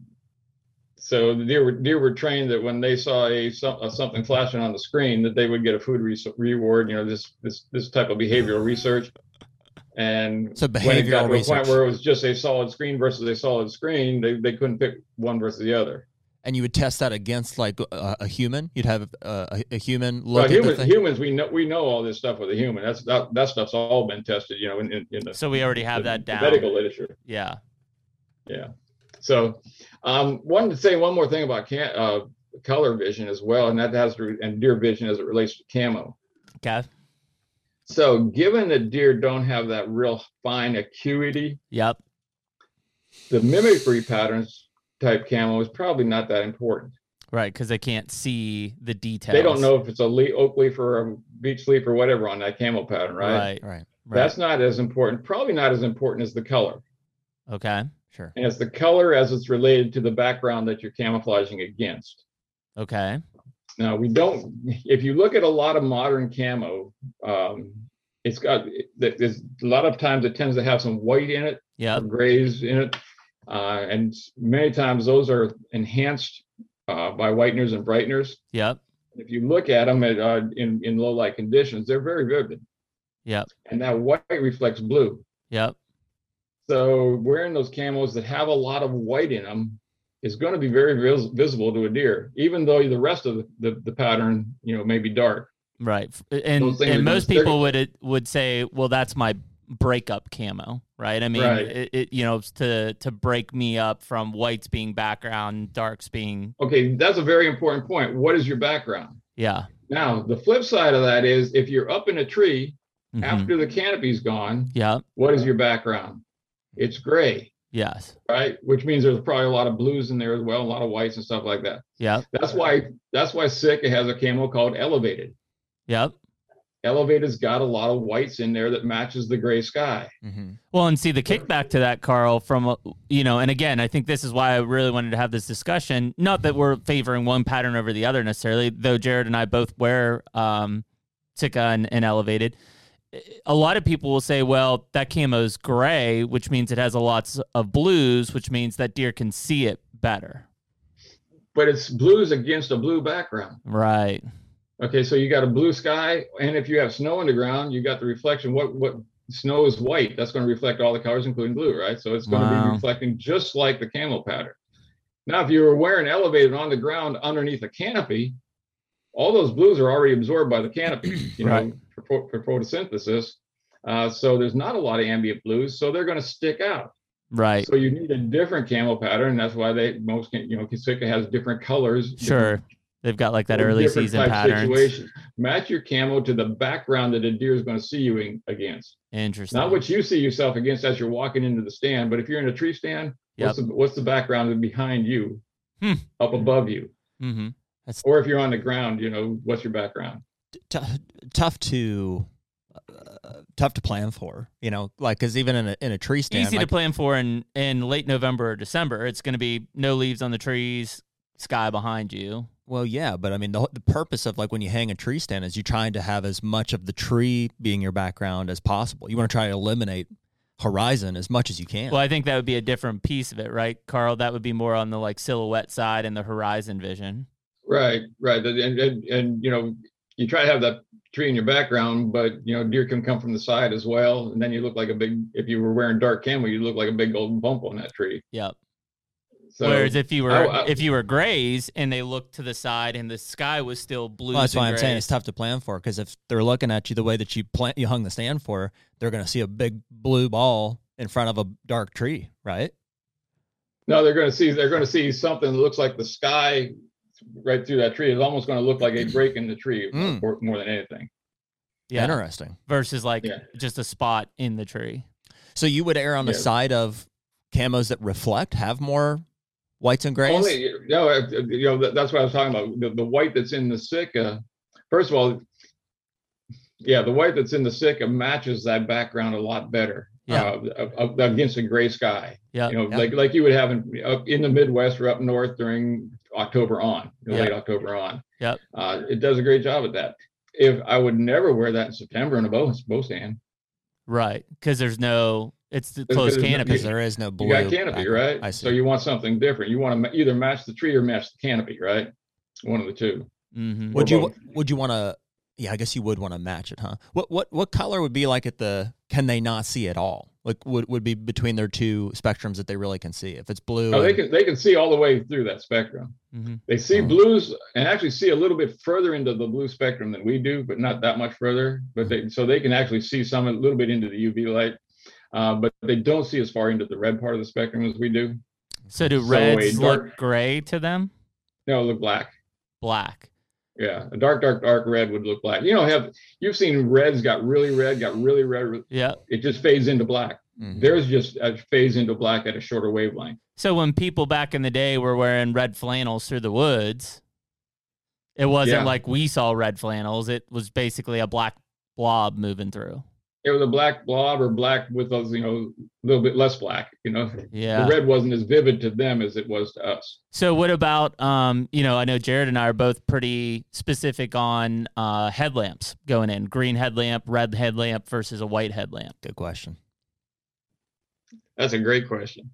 I, I mean, any, it, it, would it be, make sense for me to have a red headlamp versus a green one? Frankly, I wouldn't care if you used a white one. Really? Because what does it, how does a deer know there's something behind that light? Movement.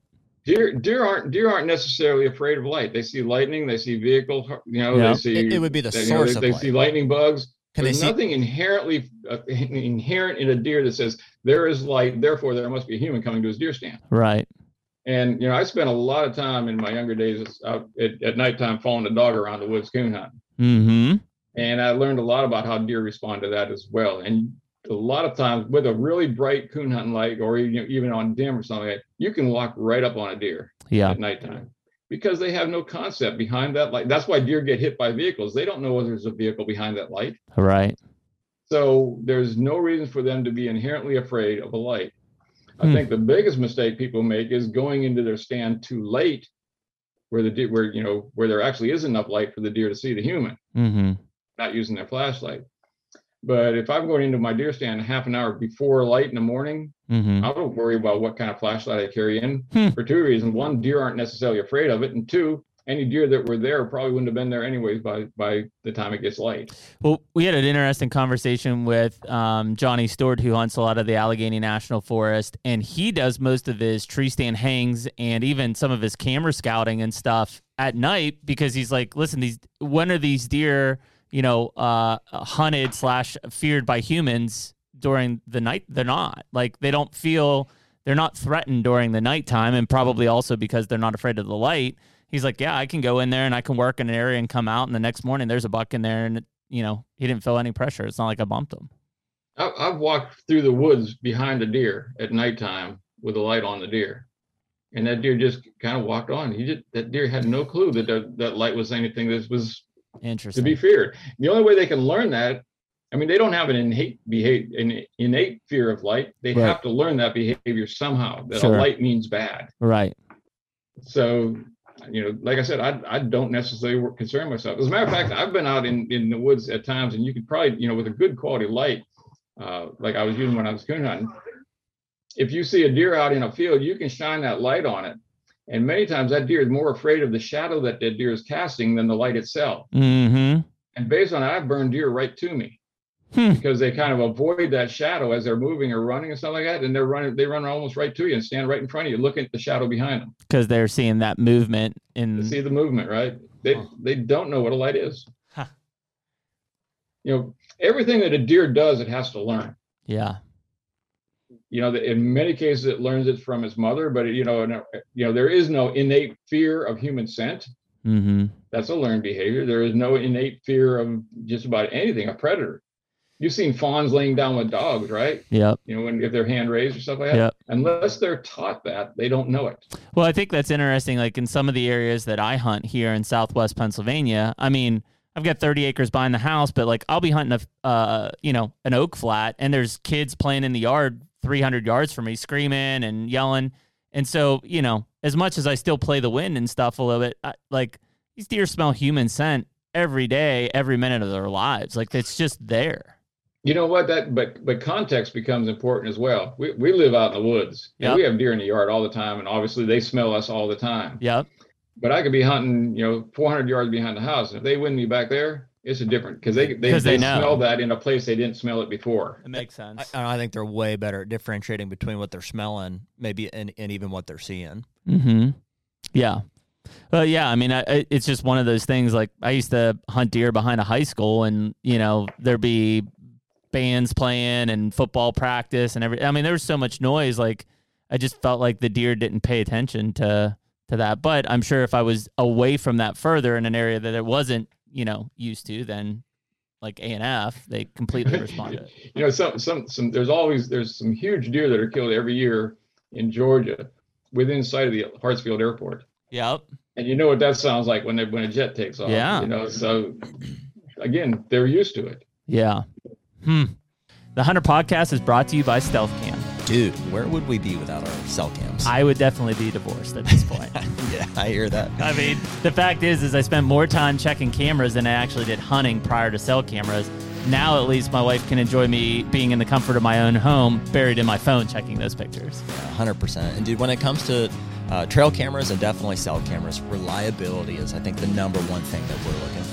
Stealth Cam just has a long reputation of reliable cameras, and ultimately, that is the most important thing to us. They have to work. In terms of reliability, there's not a better camera on the market than Stealth Cam, whether you're talking about the Fusion X, the Reactor, or the D S four K Transmit. And most of them are under two hundred bucks. Stealth Cam dot com. Check them out.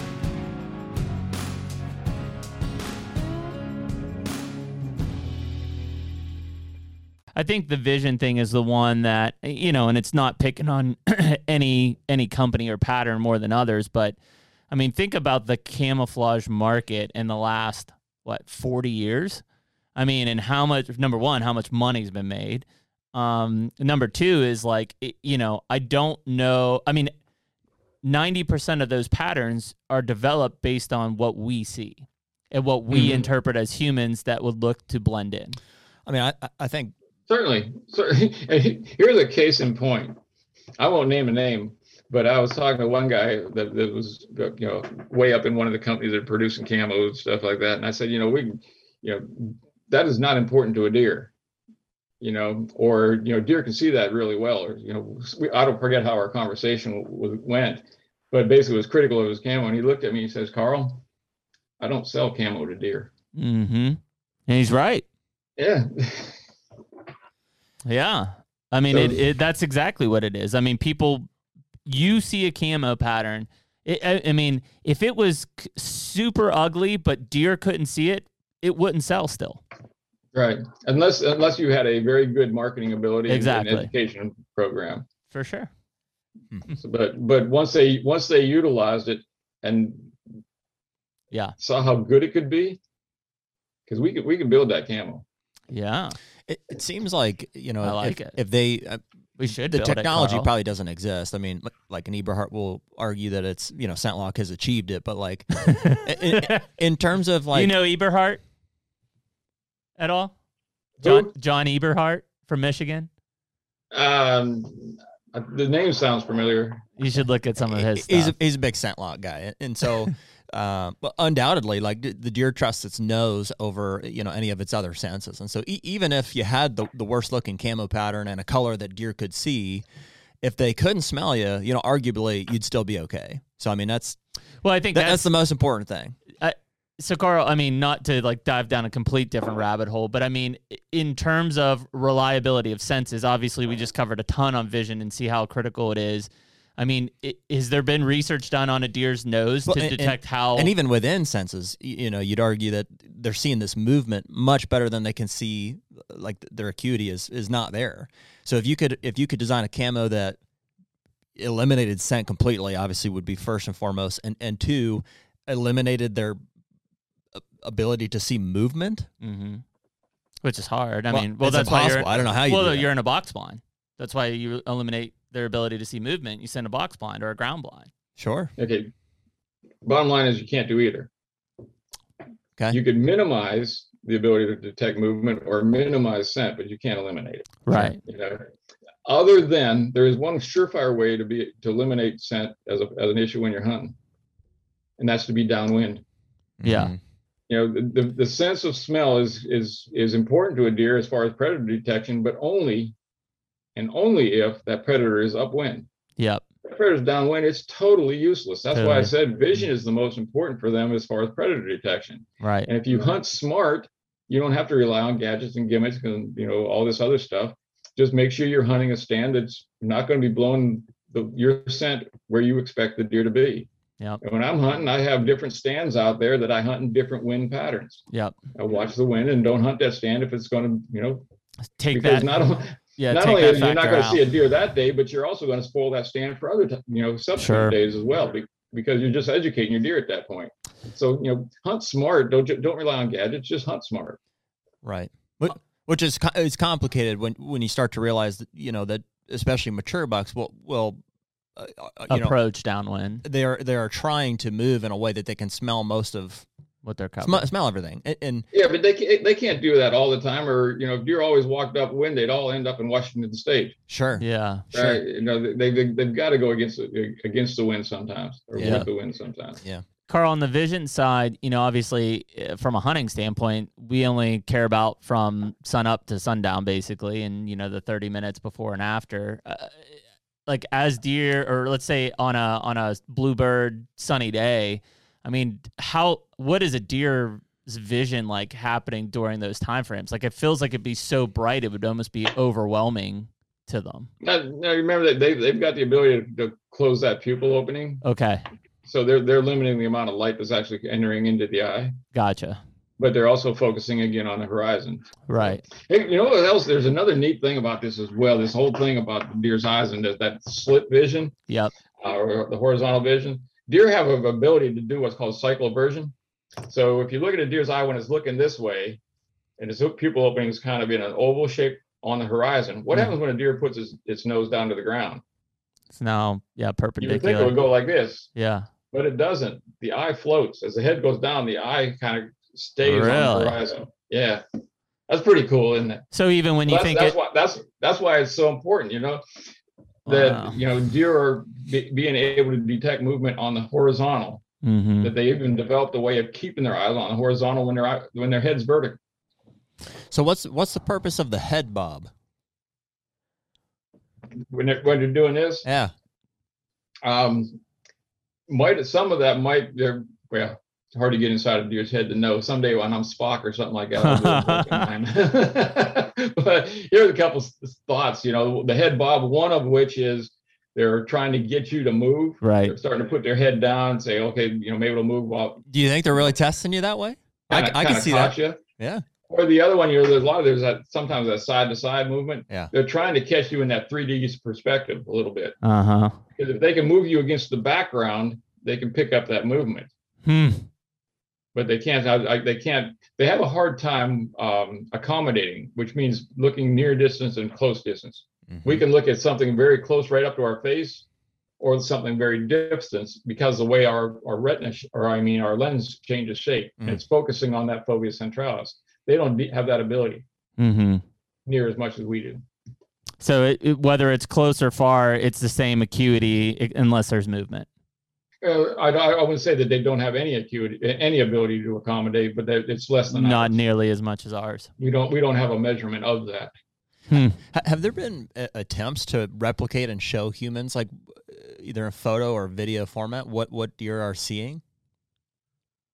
Yeah, and you can do that to an extent, but and we've we've actually done some of that kind of stuff on our own trials and stuff like that.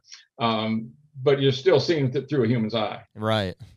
So you're seeing what they th- see, but they're but you're you're still filtering according to what you're right. To see. Yeah, yeah. So there's some bias in there, right? Yeah. So I mean, it, it you can get close, but I don't. And, and that would be the camo discussion of like, okay, if we think that this pattern is done really well, we're still seeing that pattern against some background with our eyes. Even if we tried to manipulate that, it's still going to have bias based on what we see, not they see. Yeah, one of the things we were kind of toying with the idea of coming up with basically deer goggles.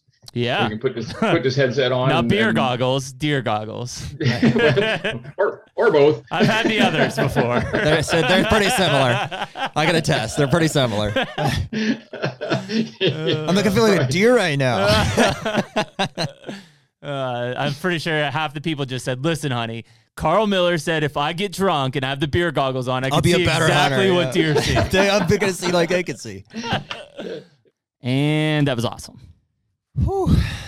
Crazy though. I mean, dude, uh, and I know we fishtailed or rabbit holed down into a couple things there early, which I think were really cool topics. But dude, you get into that vision aspect, and it's like my head's spinning, trying to, like, because again, the when you when you hear, and I think most of us or a lot of us probably knew that deer see blues better, like that that U V blue aspect better. Um, but again, you know, where I kind of find myself even questioning it is like if I'm wearing a uh, like a Sitka Elevated, that's gray. Grays are blues. Like, don't I stick out? Like that's that's the immediate question I have. Um, but then once you hear Carl talk about, well, yes, but in comparison to the backdrop, no, you you basically blend in. Like it's just, yeah. My my understanding of it is not quite there yet, to the point where I would say I would make it make a change, or if anything, it sounded like he was in favor of things that reflect blue light when you know later the in the season once the, blue once the foliage mm-hmm. is off. So like mid-November and on, you probably yep. want you know like the Sitka Elevated type of a color, like or a I know, gray. You know, we we wore that Predator for a long time that had a lot of white in it, and it seemed like it made sense for that. Yeah, especially based on what he said, and I didn't. But white reflects everything, including yeah. blues. But in the early season, you know, you want something that blends in with uh, the, the foliage better. Mm-hmm. You know, so and so we we bought a couple different colors of that Sitka. What's is it the Optifade? Optifade. Yeah, Optifade. Whatever the green is. Yeah. You know, and then we've had the. the green deception from Predator in the past, which I think would be a valid one. Yeah, it, it would be the, that's the translation of it, but, but those are probably better for interesting on the, the mimicry, the mimicry type stuff. I don't know how that happened. That was a notification on my oh. computer or something. Uh, the mimic type stuff, because basically the acute ability to see details just isn't there. Mm-hmm. Which, which we've known, cause that's when deer look at you and they they can't figure you out. Like, I, yeah, and it makes sense. I mean, everybody's seen that from a deer standpoint. I thought I had him on the headlight stuff.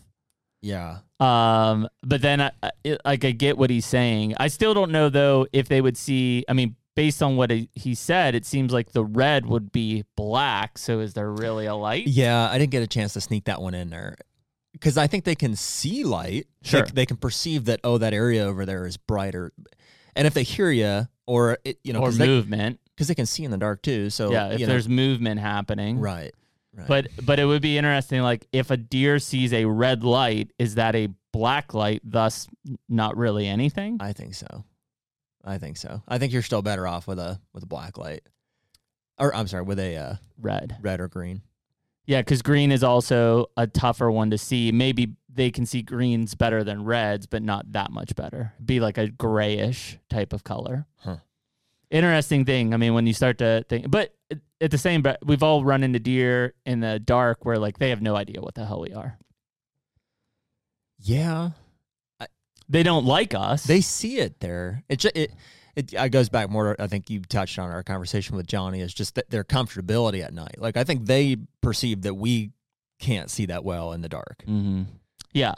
Well, they just you know. I'm they sure, just feel more comfortable. Unfortunately, some deer are getting shot at night illegally, but for the most part, the threat doesn't happen until light occurs. Right. And even those deer that are getting shot at night, like, I, I don't know. I don't think they know.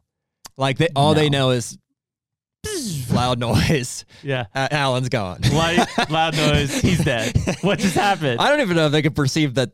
Uh, that's interesting. I don't know if they can perceive the deer are dead or are no longer. If they think about that, if they're like, what hey, happened to Alan? What happened to the guy? I don't know.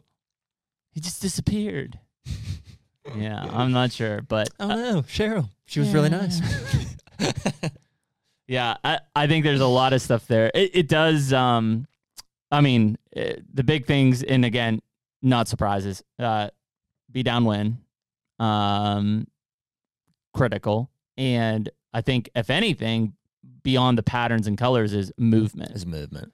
And dude, think yeah. about well, just what we were even talking about in the in the intro on like me shooting a recurve. There's a lot more movement I think that happens in a recurve than like, you know, just because it's it, like once I start drawing, I'm gonna shoot. You know what I mean? Versus like if I draw back on a compound, I could hold it there and not move.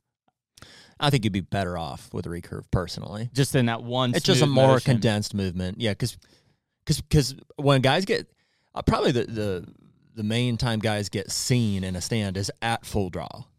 Like at, once you come to full draw, they catch they catch a little movement and then they stare at you. Well, per what he and was then you saying, can't help but move, and then they pick even you though off. You like like think about when a deer walks behind a tree, we're like boom, let's let's. Well, he's telling me that it's basically they're seeing that in slow motion because they're able to process it so fast. Mm-hmm. So even though we think we're drawing super quick that they're not going to see it, it's like slow motion. So if they catch any movement, they're seeing that happen. Yeah, that's an interesting, uh, that, that, what is it, Flicker? Flicker, fusion? yeah. Flicker fusion, fusion? Right. Right? Right? Uh, it's it's yeah. interesting to try to perceive what that looks like, because it's not like things are literally moving faster or slower. It's just their perception of They're it. They're just processing and, and ability it. to react to it is so much faster. So like if a deer's running through the woods and there's a tree in front of them, they're seeing that and being able to process and react to that thing much faster than we are.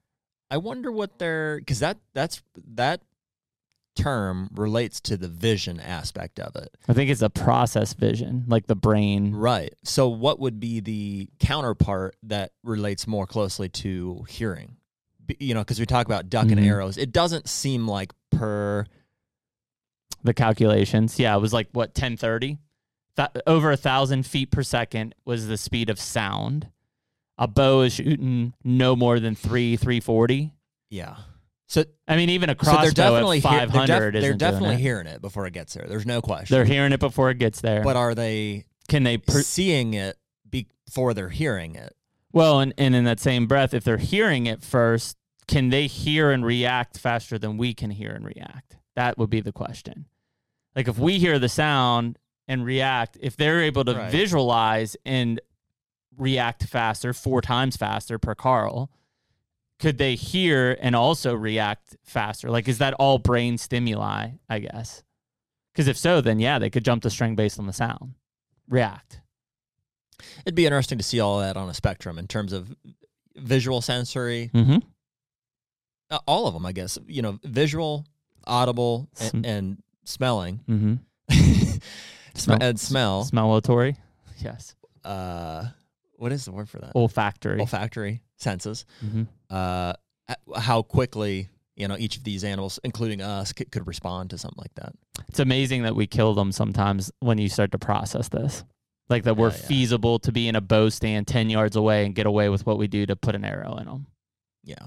Well, they just, you know, they, they make mistakes too. You know, mm-hmm. they, they, they don't, they can't react to everything in, in a way that, I mean, clearly they're good at surviving, some better than others. Yep. Uh, but, but they all make mistakes. So hmm. crazy.